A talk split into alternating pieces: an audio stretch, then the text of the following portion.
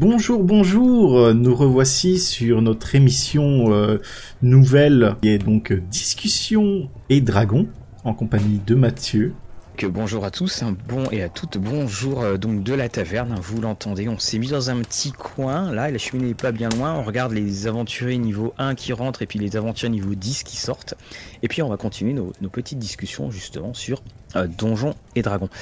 Donc euh, Fabrice, qu'est-ce que l'on a au programme aujourd'hui dans cette petite discussion au coin du feu, loin de tous ceux qui cherchent de l'aventure? Bah, je te propose de commencer par voyager un tout petit peu, euh, mhm. donc de quitter euh, la France et la Belgique pour se diriger un peu vers les éditions qui sont parues de Donjons et Dragons avant que Wizard of the Coast euh, reprenne un peu la main. Oui, voilà, donc on parle évidemment toujours de la cinquième édition on discute euh, évidemment de, celle-là. Alors qu'est-ce qu'on pourrait dire en fait sur cette cinquième édition au niveau éditorial par rapport, euh, par rapport justement aux, éditions précédentes hein? On a vu le D&D Next et puis après finalement c'est devenu la, la cinquième. C'est moi pour moi j'ai l'impression qu'on est quand même dans une époque de, on est dans l'édition de la mondialisation. Effectivement, quand tu vois l'uniformisation du format D&D 5 euh, édition, qui soit quasiment bah, pareil, peu importe ta langue, euh, hein, le français, on a bien vu ce que ça donnait, euh, traduit à la même page en écriture euh, point neuf. Oui, voilà, qui fait un peu mal aux yeux. voilà, donc on se retrouve sur ces formats qui suivent vraiment de, page en page, un peu donc le format US, en anglais, pour mhm. se retrouver dans, dans, les différentes langues. Oui, parce qu'on a eu donc il y a eu du coréen, D'ailleurs, le marché coréen a eu des soucis un petit peu similaires au marché français. Bien entendu, il y a de l'allemand. Euh, bien entendu, euh, on retrouve en fait. Euh, alors quand je dis bien entendu, on est dans c'est pas, bien entendu bien sûr, mais voilà, on, est dans une édition où quand ça sort, il y avait surtout Gale Force 9 qui, qui s'arrangeait, où en fait on, prévoyait les, sorties dans la langue initiale et que ces sorties, eh bien, on, les uniformisait. Et quand Black Book s'occupait de, euh, de la cinquième, bah, en fait, Blackbook, on le disait bien, il faisait que le passe-plat, c'est-à-dire on leur disait, on va sortir ça, euh, à, vous de, à vous de le traduire. Et c'est vrai que ça, c'est quand même une première. Oui, quand tu vois qu'ils arrivent à euh, sortir les mêmes bouquins dans plus de 5 ou 6 langues, je pense, mhm. c'est quand même un, gros exploit. Et d'arriver au final à voir cela un peu coupé euh, d'un coup. Voilà, c'est un. C'était en fait un, une manière justement de, de, montrer euh, à quel point la marque Donjons et Dragons a, commencé à, décoller. Bon, évidemment, hein, on, a quand même Hasbro qui est, euh, qui est derrière. Mais ça, c'est, je trouvais d'ailleurs que c'était un petit peu, ça amenait une sorte, bah, comme je disais, de, d'uniformisation qui est un petit peu et qui est un peu regrettable parce que tu vois, on se retrouvait avec euh, donc des, ça a été un grand débat d'ailleurs au début des premières traductions. C'était soudainement il y avait des noms qui étaient euh, qui étaient traduits, puis après d'autres qui n'étaient plus. Et puis euh, on, se retrouvait avec bah, notamment Forgotten Realms. Il y avait un coup c'était les royaumes oubliés au début, puis après c'était les Forgotten Realms. Et on nous l'expliquait bien, c'est que finalement ça se faisait par à coup ces changements. C'est-à-dire qu'il suffisait qu'il y ait un produit euh, jeu vidéo qui sorte, bah, ah, il fallait garder le nom en anglais. Et en fait, ça, ça avait un impact et je trouve que évidemment on, repensait aux, traductions euh, qui avaient été faites auparavant sur la 3 et la 3.5 avec euh, des, des mots des noms qui étaient vraiment très poétiques moi je trouve quand même qu'au profonde ça fait quand même mieux que Waterdeep et puis que euh, Water Davien, c'est pas terrible par rapport aux aquafondiens. Il y avait une vraie recherche, tandis que là, effectivement, bon, bah, on, dit euh, voilà comment vous allez euh, traduire ou non. Perso, je préfère Waterdeep. Hein. Honnêtement, ça donne un peu plus de classe pour moi. Eh, c'est. Moi, le truc, c'est que, en fait, si on est. Tiens, tiens là, je, repense que là, je viens, de, retrouver. Donc, on va dire que dans la taverne, ça, ça capte bien. Euh, pour ce qui est de Donjons et Dragons, il y a en Allemagne, en allemand, en italien, en espagnol, donc brésilien, donc euh, portugais du Brésil, en Pologne, en Russie et en coréen. Donc euh, j'avoue que j'aimerais bien voir une version, ainsi qu'en japonais. ah, il y a japonais aussi qui a été rajouté. Donc, euh, tu vois, euh, j'aimerais bien avoir une, version euh, russe ou japonaise de, de Donjons et Dragons, vu que les couvertures sont toutes les mêmes. donc, ça doit. c'est. Ouais, faut pas, faut pas prendre ton bouquin hâtivement et te tu te rends compte que tu as pris ta version, ta version japonaise pour aller jouer avec tes copains. Donc, pour, ouais, pour en, en revenir justement sur ces noms, je pense aussi qu'il y a une question d'habitude parce que quand, quand tu as connu les, les traductions auparavant, Bon, bah, effectivement, t'es habitué un petit peu à, es habitué à ça, quoi. C'est pour ça, moi, j'ai pas connu du coup Waterdeep. Euh, moi, ça, ça, ça, ça, me claque. Euh, voilà, j'ai cet impact sur waouh, Waterdeep que au profond. Hmm, voilà. Donc, j'ai pas grandi avec. Là, je suis arrivé sur un cinquième, hein, euh, comme je l'ai dit précédemment. Donc voilà, ça, ça me choque moins.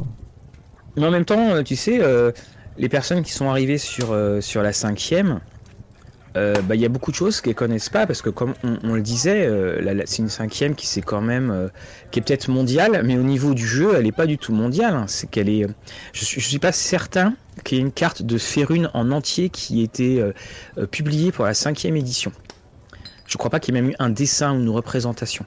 Non, je ne pense pas. Je, je pense qu'on a eu la, la côte des épées, ça oui, en carte, mais le reste, je ne pense pas. Voilà, donc on, a parlé euh, de thèmes, il y a, d'autres endroits qui sont euh, bah, effectivement euh, assez inaccessibles pour cette, pour cette cinquième édition. Et on rejoint d'ailleurs ce qu'a dit, je crois que c'était Chris Perkins sur la continuité, parce qu'il disait que c'est à vous, de faire votre propre continuité, si vos histoires vous plaisent. Donc si les, endroits, les, lieux que vous avez amenés à nouveau vous plaisent, bah, à ce moment-là, il n'y a aucun problème.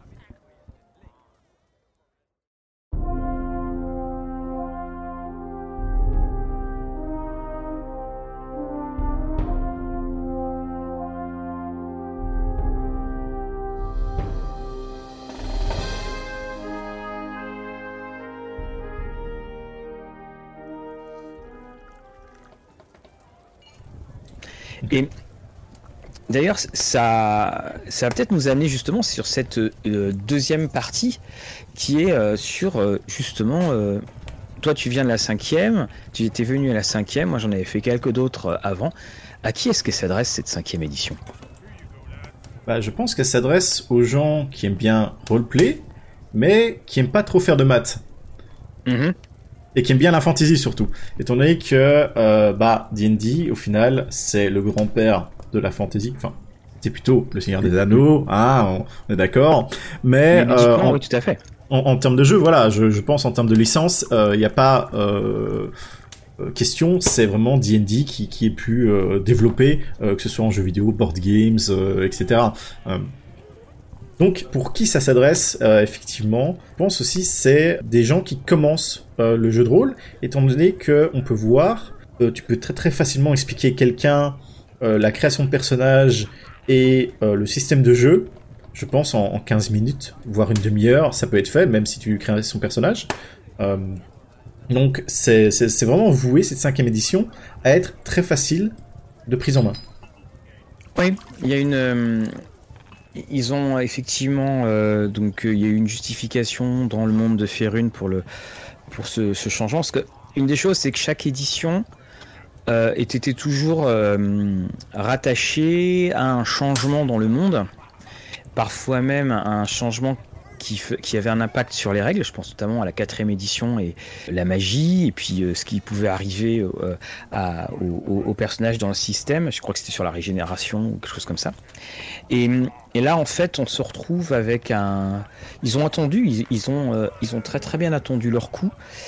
Et avec notamment le playtest, le D&D Next, ça a été effectivement très lissé comme, comme système. Et ça a aussi amené le fait que quand le jeu arrive, bah, tu n'as pas, avec le jeu, toute la cohorte de suppléments de monde. Et d'ailleurs, c'est aussi une des revendications de la cinquième, c'est-à-dire qu'ils disent on fait pas de suppléments de référence parce que finalement vous jouez au vôtre. Et on, a un système qui devient un, système euh, de fantasy euh, bah, quasiment un, système générique, tant les, la, présence des mondes, dans, quand tu prends le triptyque, euh, est inexistante. Elle est juste mentionnée à, 3 ou 4 euh, reprises histoire de replacer, mais euh, il n'y a rien qui est donné. Tout d'ailleurs, d'ailleurs, là-dessus, ils reprennent les livres de la, des éditions précédentes où euh, le monde était vraiment t'es vraiment en retrait. Et après, pour les maths, je crois que t'as raison. Parce que. Euh, T'avais déjà joué un petit peu à, de la 3.5 ou pas? J'avais. Je pense, au final, j'avais testé une partie d'initiation, mais je pense que c'était peut-être sur. Euh, Pathfinder ou euh, une version hack, quelque chose d'équivalent sur un, autre univers, mais en 3.5 en tout cas. Ouais, parce que de toute façon, Pathfinder, c'est une sorte d'héritier spirituel de la, la 3.5. Non, en fait, je crois que je l'avais dit d'ailleurs dans, dans, la vidéo, c'est euh, ils, ont parlé aux, joueurs qui ont quitté Donjon avec la troisième et qui étaient en fait avec qui jouaient, qui ont énormément joué à la deuxième. Et il y a vraiment ce, saut parce que autant ceux qui jouaient à Donjon sont partis vers Pathfinder à l'arrivée de la quatrième édition, Autant en fait, euh, bah, il y en avait déjà qui étaient partis euh, avec la troisième, parce que la troisième, euh, côté plus, plus 1, plus 2, plus 3, elle, se posait quand même là. Moi ce que, ce que j'ai aimé, c'est qu'il y a une espèce de, de retour aux sources. Et effectivement, on a une, un système qui est très léger par rapport à un Pathfinder.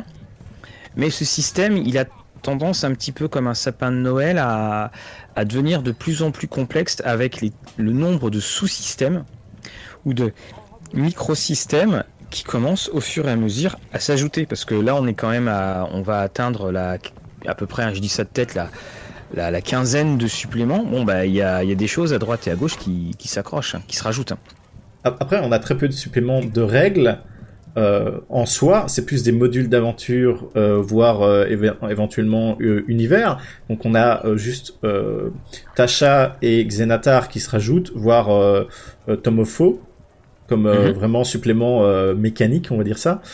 Mais voilà, je, pense qu'on est quand même sur quelque chose de, pas trop complexifié encore. Bah, moi, dans ce que j'ai vu de, cette sortie de la, la, la, cinquième, c'est qu'on a eu donc du scénario au tout début, avec ce qui sortait. Et puis après, ils ont fait ce mix de cadre de campagne, rajouter à, une campagne justement. C'est-à-dire on décrit l'endroit et puis on, peut jouer dans l'endroit. Ça c'était sur, sur les deux.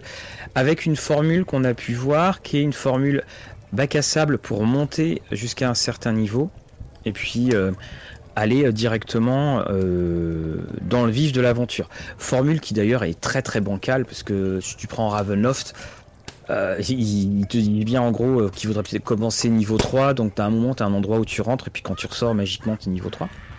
Et puis dernièrement, et d'ailleurs il semblerait que c'est ce qu'ils disaient, on en parlera dans la troisième partie, dernièrement ils ont quand même parlé de... On, a un système euh, d'anthologie, c'est-à-dire je pense à Candlekeep, je pense aussi à Ravenloft, où on te donne une série d'aventures où on te donne une, une série de, de background, comme pour Ravenloft. Et puis, tu vois, ça prend pas 20 pages, ça prend 4-5 pages. Et pareil pour les aventures, tu peux jouer très rapidement sur le pouce. Et puis, euh, et puis t'es plus dans une aventure euh, sauvage qui va te durer euh, pendant des, qui va durer des, semaines et des semaines ou des mois et des mois. Effectivement, c'est ce que j'aime bien éventuellement dans ce genre de, de bouquin, c'est que moi qui suis homebrew, donc fait maison, hein, je le rappelle en français, mhm. euh, donc c'est de, créer ton propre univers et au final, bah ton petit scénario qui fait pas une campagne entière, bah euh, tu le lis, tu le trouves intéressant, bah tu veux l'implémenter dans ton propre monde, tu peux le faire. Tandis que euh, pour commencer à faire une campagne donc avec Tiamat et tout ça, bah voilà, tu sais que tu vas partir sur des sessions et des sessions sur ce module-là. Euh, voilà, faut, faut que tes, players soient, soient engagés sur cela, tandis que tu fais un scénario réellement euh, très court sur euh, quelque chose qui est paru, ça reste raisonnable. Hum. Et toi, par exemple, tu utilises le quand tu fais tes scénarios maison, tu utilises le, Dungeon Master le Dungeon Master's Guide ou pas? Alors, euh, avant de l'acheter, j'étais en mode euh, Dungeon Master Guide, est-ce que ça sert, est-ce que ça sert pas? Étant donné que bah, j'avais déjà masterisé depuis euh, bien longtemps, hein, une, dizaine d'années. Mais je me suis quand même laissé tenter, et effectivement, euh, j'ai tendance à piocher quelques trucs euh, dedans. Peut-être moins sur les scénarios parce que bon, c'est des tableaux et c'est pas forcément euh, le plus développé ou c'est très très spécifique, on va dire. Euh, si j'ai déjà une idée en tête, bah voilà, les tableaux ils vont pas m'aider. Mais si quelqu'un a vraiment pas d'idée comment créer sa campagne, comment créer son scénario, je trouve qu'ils sont très très utiles. Et c'est surtout euh, tout ce qui est règles optionnelles que je trouve intéressant dans le Dungeon Master Guide. Parce que au final, il y a beaucoup de choses que les gens se plaignent euh, de cette nouvelle édition, comme le fait de regagner trop vite ses points de vie, euh, les, les, sorts, etc. Que euh, avec la règle optionnelle qui est réalisme ou greeting réalisme, je, je l'ai plus de nom, bah tu retrouves quelque chose de très très très dur un peu old school en, en, termes de jeu parce que donc tes courts repos passent en long repos et tes longs repos passent à une semaine de repos. Oui. Et en fait, si euh, tiens, c'est pareil, c'est pendant que tu parles, je t'écoute et puis je, je reprécise pour les auditeurs. Donc en fait, on est à plus d'une vingtaine hein, de, suppléments euh, sortis pour la cinquième. Ça passe, ça passe. Euh, ce que, ce que je, tr je trouve intéressant, le point que tu soulignes, il, quelque chose. Je pense qu'un que un des livres les plus sous-estimés, et peut-être je dirais même parfois le moins lu, c'est le Dungeon Master Guide. C'est quand même un comble, hein, parce que euh, c'est un peu utile. On, a un. On a, je trouve, un, supplément euh, avec le, DMG, mais qui est extraordinaire pour tous ceux qui veulent créer pour tous ceux qui veulent changer des choses, mettre des choses, faire varier les règles. Et il y a un nombre de règles qui sont qui est vraiment très très peu connu de la part de tout le monde parce que bah faut, faut l'avoir. Moi j'aimerais bien voir les ventes du, DMG par rapport au Player's Handbook parce que c'est quand même à ma connaissance Donjon le seul jeu où tu peux jouer en achetant uniquement le livre qui est destiné aux joueurs. Sinon, souvent, il y, a des petits détails qu'on met dans, un coin. Et, et c'est vrai que ça a créé ce fameux, le fameux triptyque. Mais euh, le, à chaque fois, le, DMG, mais c'est une. J'adore j'adore me plonger dedans. Et, et, je le fais pas assez d'ailleurs. Je le fais pas assez parce que je sais, comme je fais jouer. La cinquième par euh, sur scénario officiel que je bidouille parce que c'est pour une question de gain de temps. Je sais que je, me mets assez peu dans euh, dans le DMG et ça euh, c'est c'est quelque chose qu'il faut que à chaque fois je me dis il faut que je le fasse faut que je le fasse plus souvent tout à fait Jérémy Crawford soulignait ça souvent lors de passages en vidéo c'est que il y a tellement de choses qu'on lui demande qui fait c'est dans le Dungeon Master Book les règles sont là, il suffit d'aller les regarder.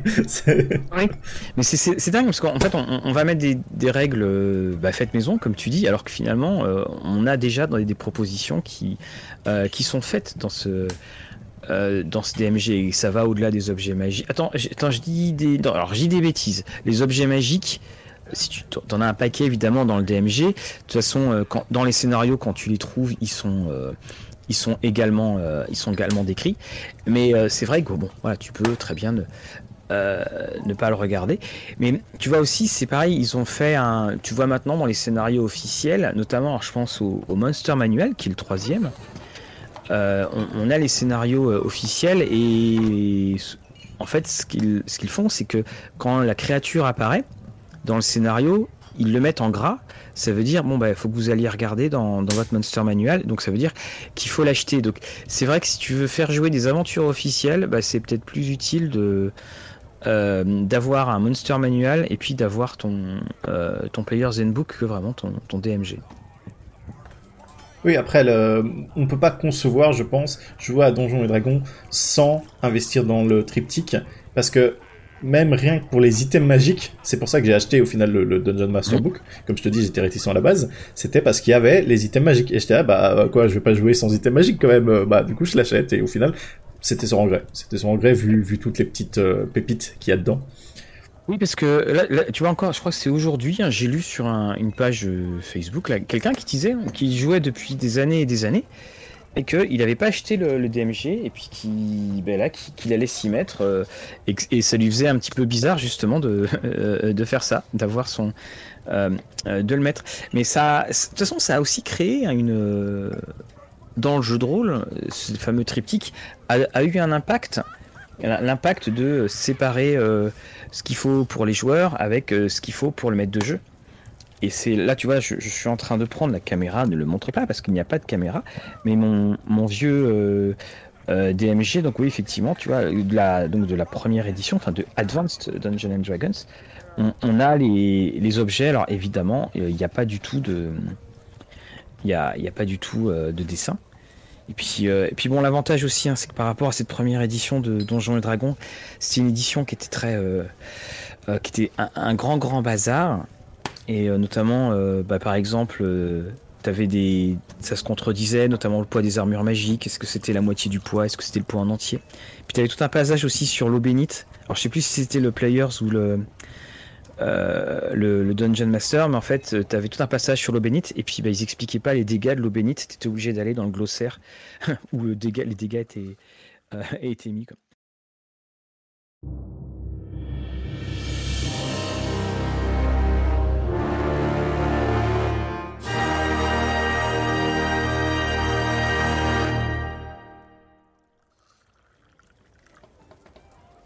Mais tu vois, ça. Finalement, tu vois, on, arrive à jouer assez rapidement sans s'embêter de tout le, passif du jeu. Et ça, c'est quand même, je trouve, euh, très important. Mais que, effectivement, on est dans une version qui fait que euh, on, est toujours dans une espèce de spectacle de funambule entre les, la, jeune génération qui doit découvrir et puis la vieille génération euh, qu'il faut satisfaire. Ça, c'est parce que par exemple, toi, c'est quoi le supplément que tu attendrais, par exemple? Oula, un supplément que j'attendrais.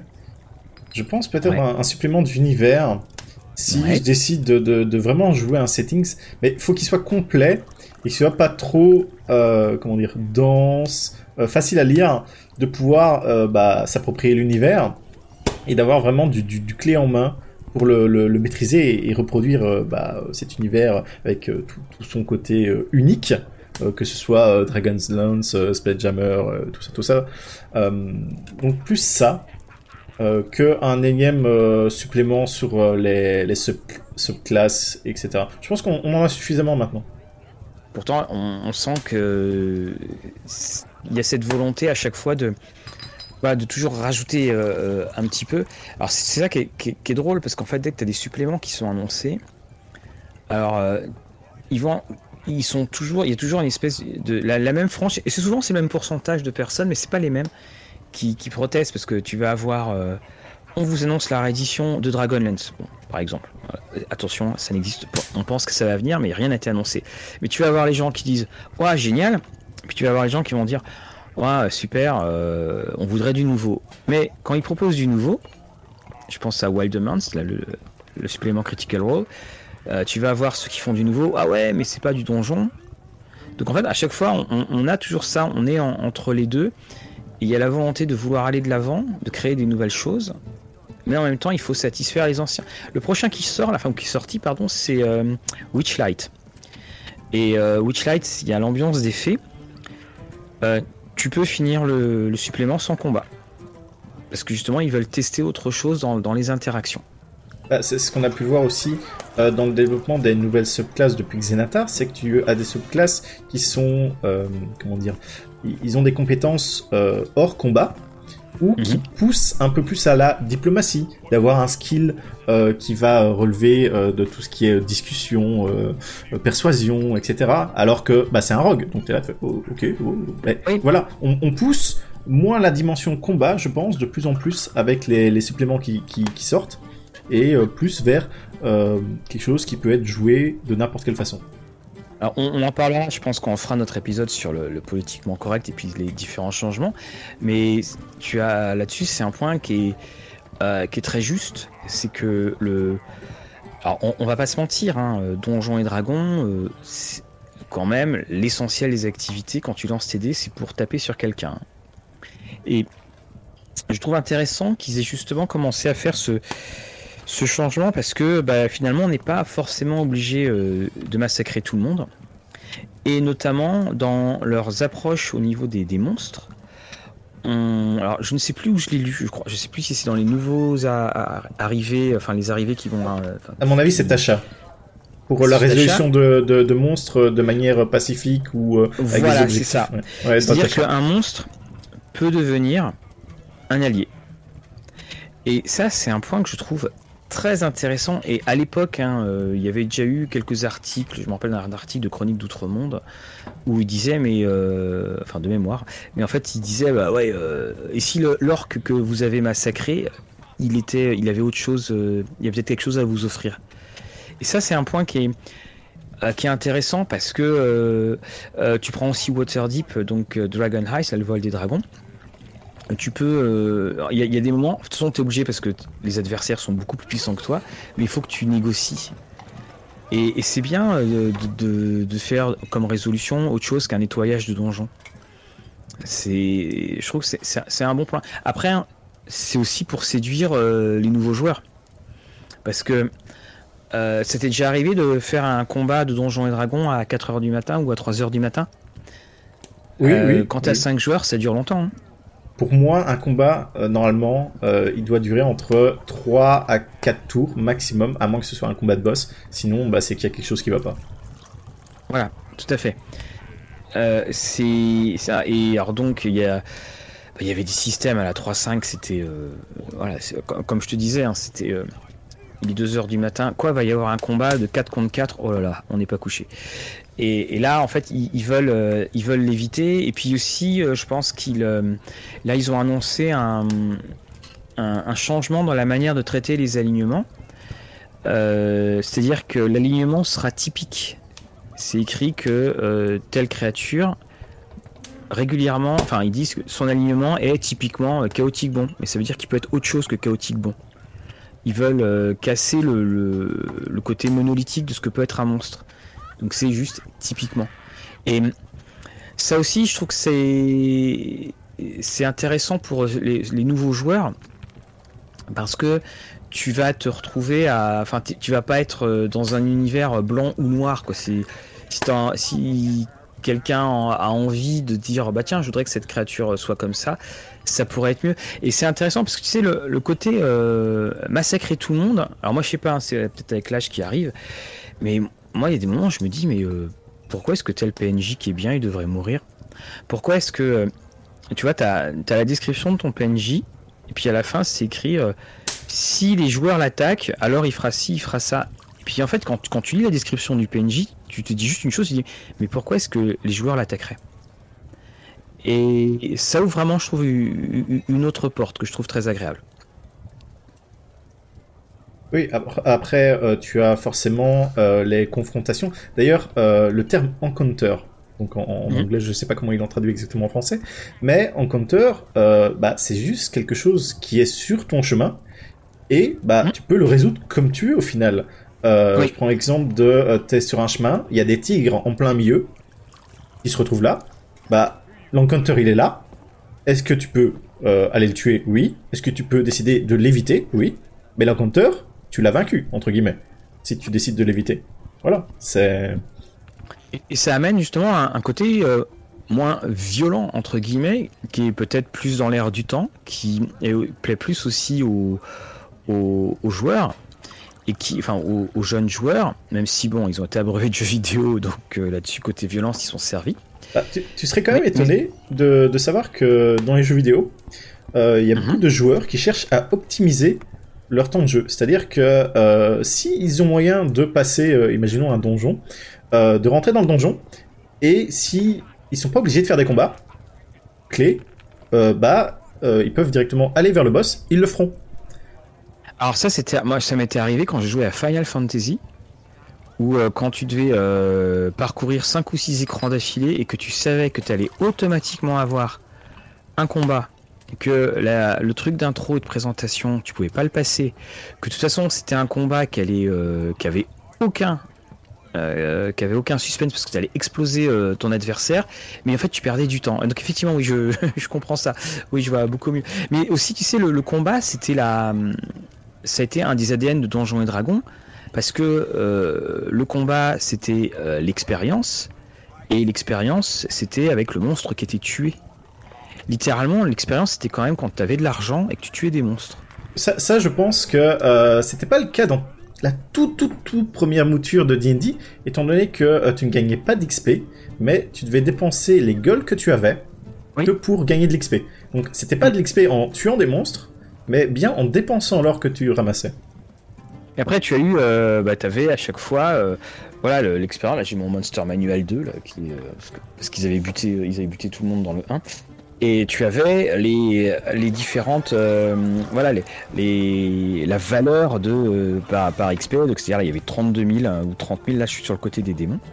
Et, et comme maintenant, en fait, ils font passer les niveaux par des points de par des points donc d'histoire, c'est-à-dire euh, vous avez franchi un cap dans le scénario ou vous avez franchi une étape, alors là c'est bon.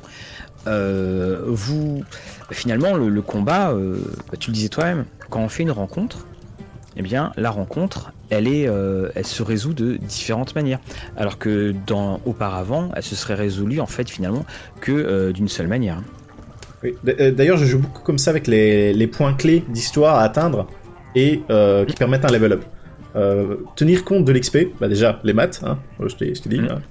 Euh, et puis au final, euh, adresser un point d'XP à une rencontre de type social, voilà, c'est un peu plus compliqué. ou même faire en sorte que ah tes joueurs, ah voici un peu d'XP pour toi, un petit peu d'XP pour toi. Bon, c'est peut-être comment dire le, système à, l'ancienne qui reste, mais voilà, mhm. je trouve pas forcément le plus intéressant à jouer dans un jeu de rôle. Un jeu vidéo, pourquoi pas Jeu de rôle, beaucoup moins. Et c'est une. Euh, je trouve voilà, que c'est quelque chose qui, qui va vers euh, donc ces, ces nouveaux, euh, ces nouveaux joueurs ou ce, ce, nouveau public. Et puis, bah, justement, on, autant donc cette cinquième édition, moi j'ai trouvé qu'elle était là pour rassembler autour de la table tout le monde, c'est-à-dire euh, les anciens qui avaient qui, étaient allés ailleurs et puis euh, les nouveaux. Les nouveaux, ils arrivent parce que tu as euh, Donjons et Dragons devient une marque, parce que Donjons et Dragons devient très fréquentable, hein, parce que ce qui s'est passé aux États-Unis, Mireille Dumas à côté, c'est quand même c'est The Voice. Et je trouve aussi, enfin, ils ont fait des choses que nous on n'a pas forcément vu parce qu'on n'est pas en France. Mais tu prends la boîte euh, Essentials donc qui va sortir bientôt là pour 20 euh, euros. Euh, la boîte Essentials, elle avait elle avait été distribuée tout un été uniquement en supermarché. Hein. je crois que c'était le supermarché Target, si je me trompe pas, de mémoire là aussi. Et c'était vraiment cette volonté de refaire venir Donjons et Dragons partout. Et ils avaient aussi dans cette boîte-là mis le système sur comment jouer des, suivants. Donc c'est-à-dire que tu pouvais jouer à donjon avec un mètre de jeu, un joueur, et puis euh, le joueur avait son personnage, puis il avait, il incarnait aussi les, suivants. Et alors je sais plus, c'est plus, le nom suivant qui est utilisé, mais c'était ça en gros. Et j'ai trouvé, et ça c'est quelque chose qu'on n'a pas, euh, n'a pas, pas, forcément été souligné, mais euh, bah, les États-Unis c'est très grand et que jouer avec quelqu'un si tu découvres Donjons et Dragons, bah, c'est pas évident de trouver quelqu'un. Tu es dans une petite ville, c'est un truc comme ça, c'est pas évident du tout. Et là, justement, euh, au lieu d'avoir la bande de copains, on, a le copain avec qui on joue et puis qui incarne tout le monde. Et ça, j'ai trouvé que c'était euh, une vraie réflexion parce que euh, c'était une, une, vraie volonté aussi de faire jouer, non pas à distance, mais de faire jouer autour de la table et, que tout est mis pour ce nouveau Donjon et Dragon pour qu'on ait euh, cet échange euh, autour de la table. Même si évidemment, euh, on reviendra plus tard sur la manière dont les produits sur Roll20 peuvent être achetés.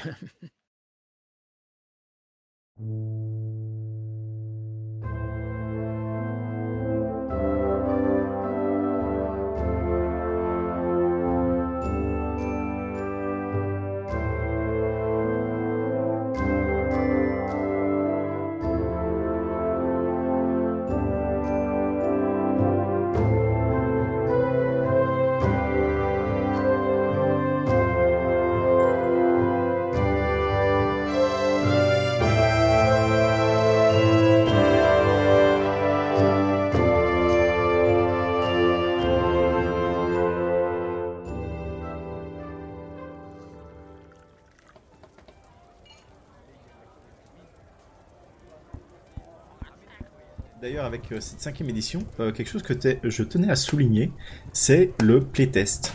Je pense que mhm. pas assez de jeux prennent le temps de playtest à tel point, euh, au point en tout cas que la cinquième édition a pu le faire, et c'est pour ça, je pense, qu'à l'heure actuelle, on a un des meilleurs jeux ou systèmes de jeux, hein, parce que bon, l'univers, hein, on en a déjà parlé, un, des meilleurs systèmes de jeu qui puisse exister à cause du P-test.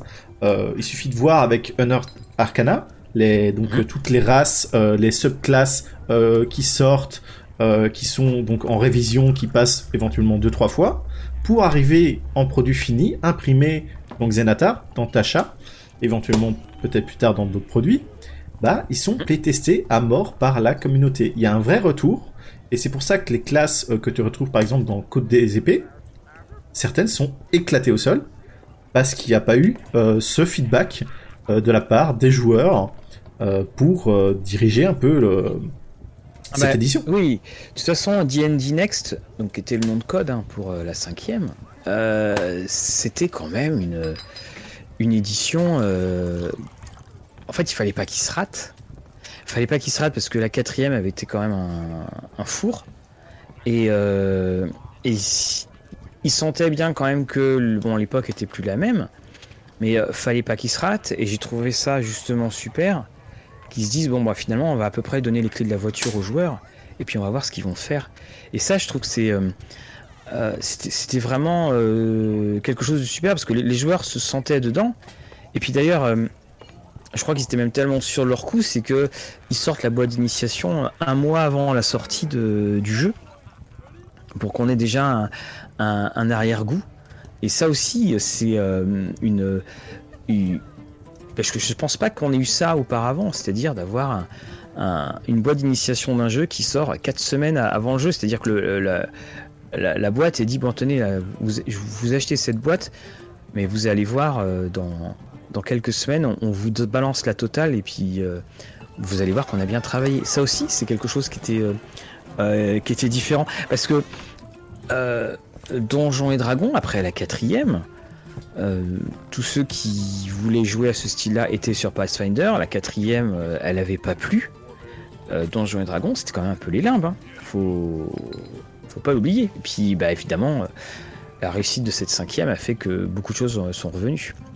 Elle est aussi d'ailleurs, bah, Internet a beaucoup aidé avec bah, les actual play et tout ça.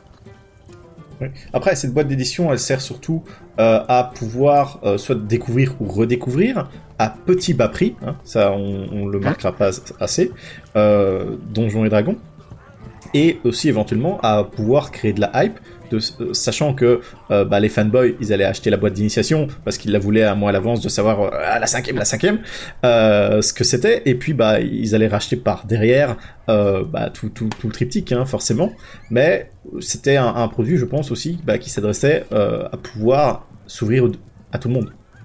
Oui, puis c'est puis euh, finalement il relançait la boîte, il relançait la boîte euh, euh, avec cette boîte d'initiation parce que bah, Donjon ça a quand même été enfin AD&D, hein, c'est surtout le, form factor entre guillemets, hein, ça a toujours été le livre. Il n'y a pas eu de boîte en, troisième et en quatrième? Non, pas en troisième ni en quatrième. la, boîte s'arrête avec s'arrête avec D&D hein, tout simplement. Donc il n'y a, a, pas eu euh, de, de manière... Euh, en fait, on, on arrivait aussi avec cette espèce de nouveauté de la boîte, parce que, euh, encore une fois, bah, quand tu vas dans un... Quand tu vas aux États-Unis, hein, tu prends les, les, les, magasins de hobby, comme ils disent, j'aime bien quand ils disent ça. Le, tu vas avoir des jeux de plateau avec une écrasante majorité. Mhm. Et puis tu vas avoir 3 ou 4 jeux, dont Donjons et Dragons. Donc évidemment, l'avantage, c'était bien d'avoir la, petite boîte. Après, Donjons et Dragons a eu un système de distribution où il était euh, dans, les librairies, donc les, Barnes and Nobles notamment.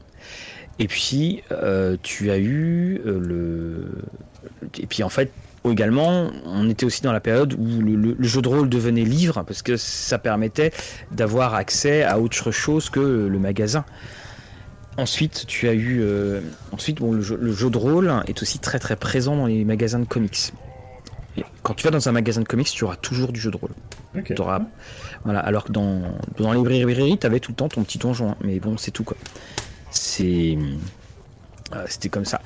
Et ça permet aussi de. Voilà, quand, ils sont, quand ils sont allés du côté de la grande surface, la grande distribution, ça permettait de, de faire revenir Après, ce qui, tu vois, il va y avoir le film Donjons et Dragons.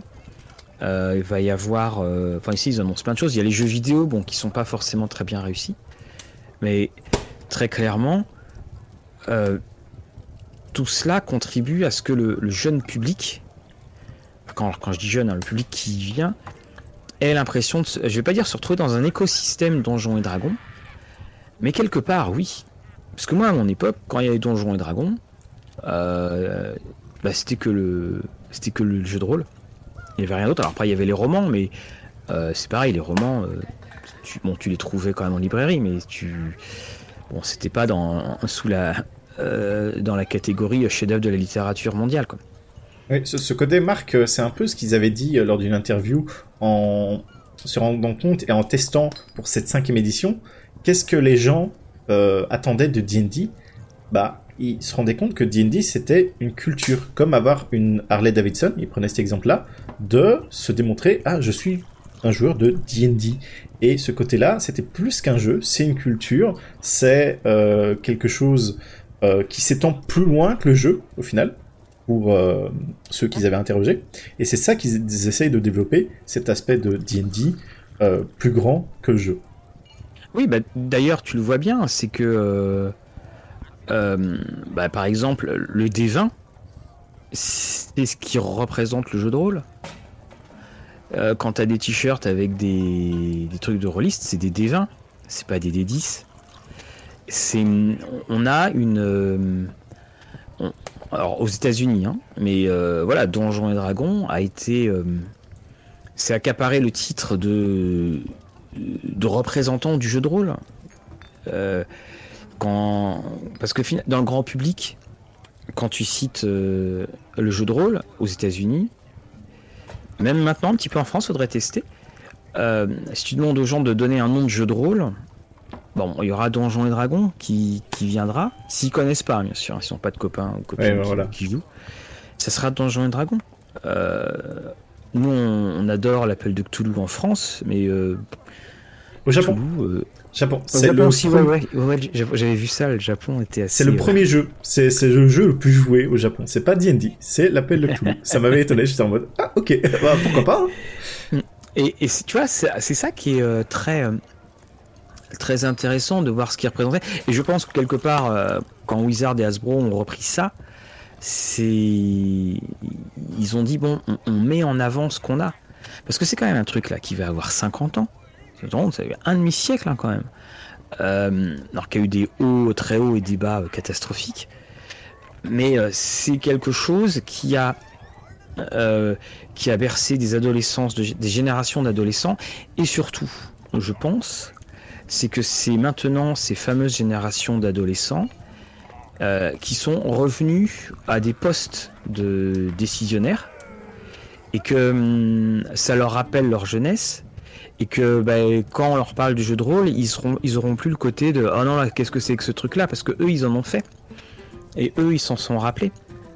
Et aux, États-Unis, on, a vu le nombre de personnes qui ont fait leur coming out ludique en disant que ouais avant ils jouaient à Donjons et Dragons.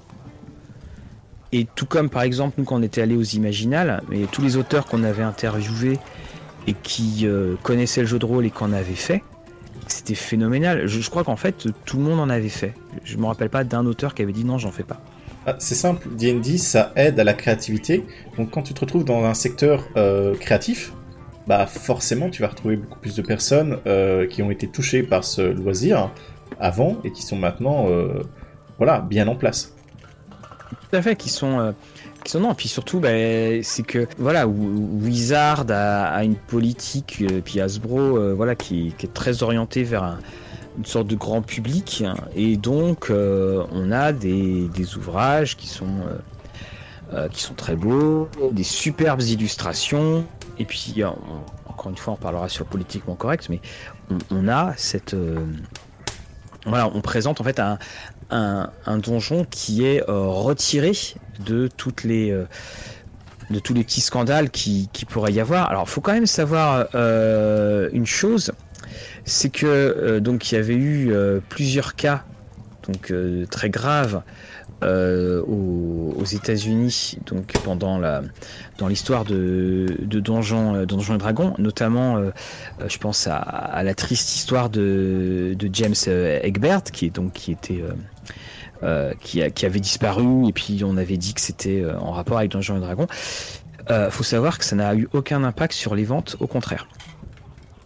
Alors, ça a été catastrophique au, niveau de la réputation, mais pas au niveau des ventes. C'est ça qui est euh, ça parce que euh, personne ne connaissait Donjons et Dragons avant. Et, finalement, c'est la première manière dont Donjons et Dragons euh, devient célèbre, à une notoriété nationale. Bing, c'est la mort de ce, bah, de ce pauvre adolescent. Quoi. Et donc, et c'est moi, ça m'avait toujours marqué. C'est qu'en fait, ça avait fait un espèce de gros pic. Bon, puis après, voilà, il y a eu euh, tous les déboires, il y a eu, il y a eu tout ça, puis ça s'est, euh, ça s'est, ça s'est pas très bien terminé, quoi. Mais voilà, là, il y a quand même une renaissance.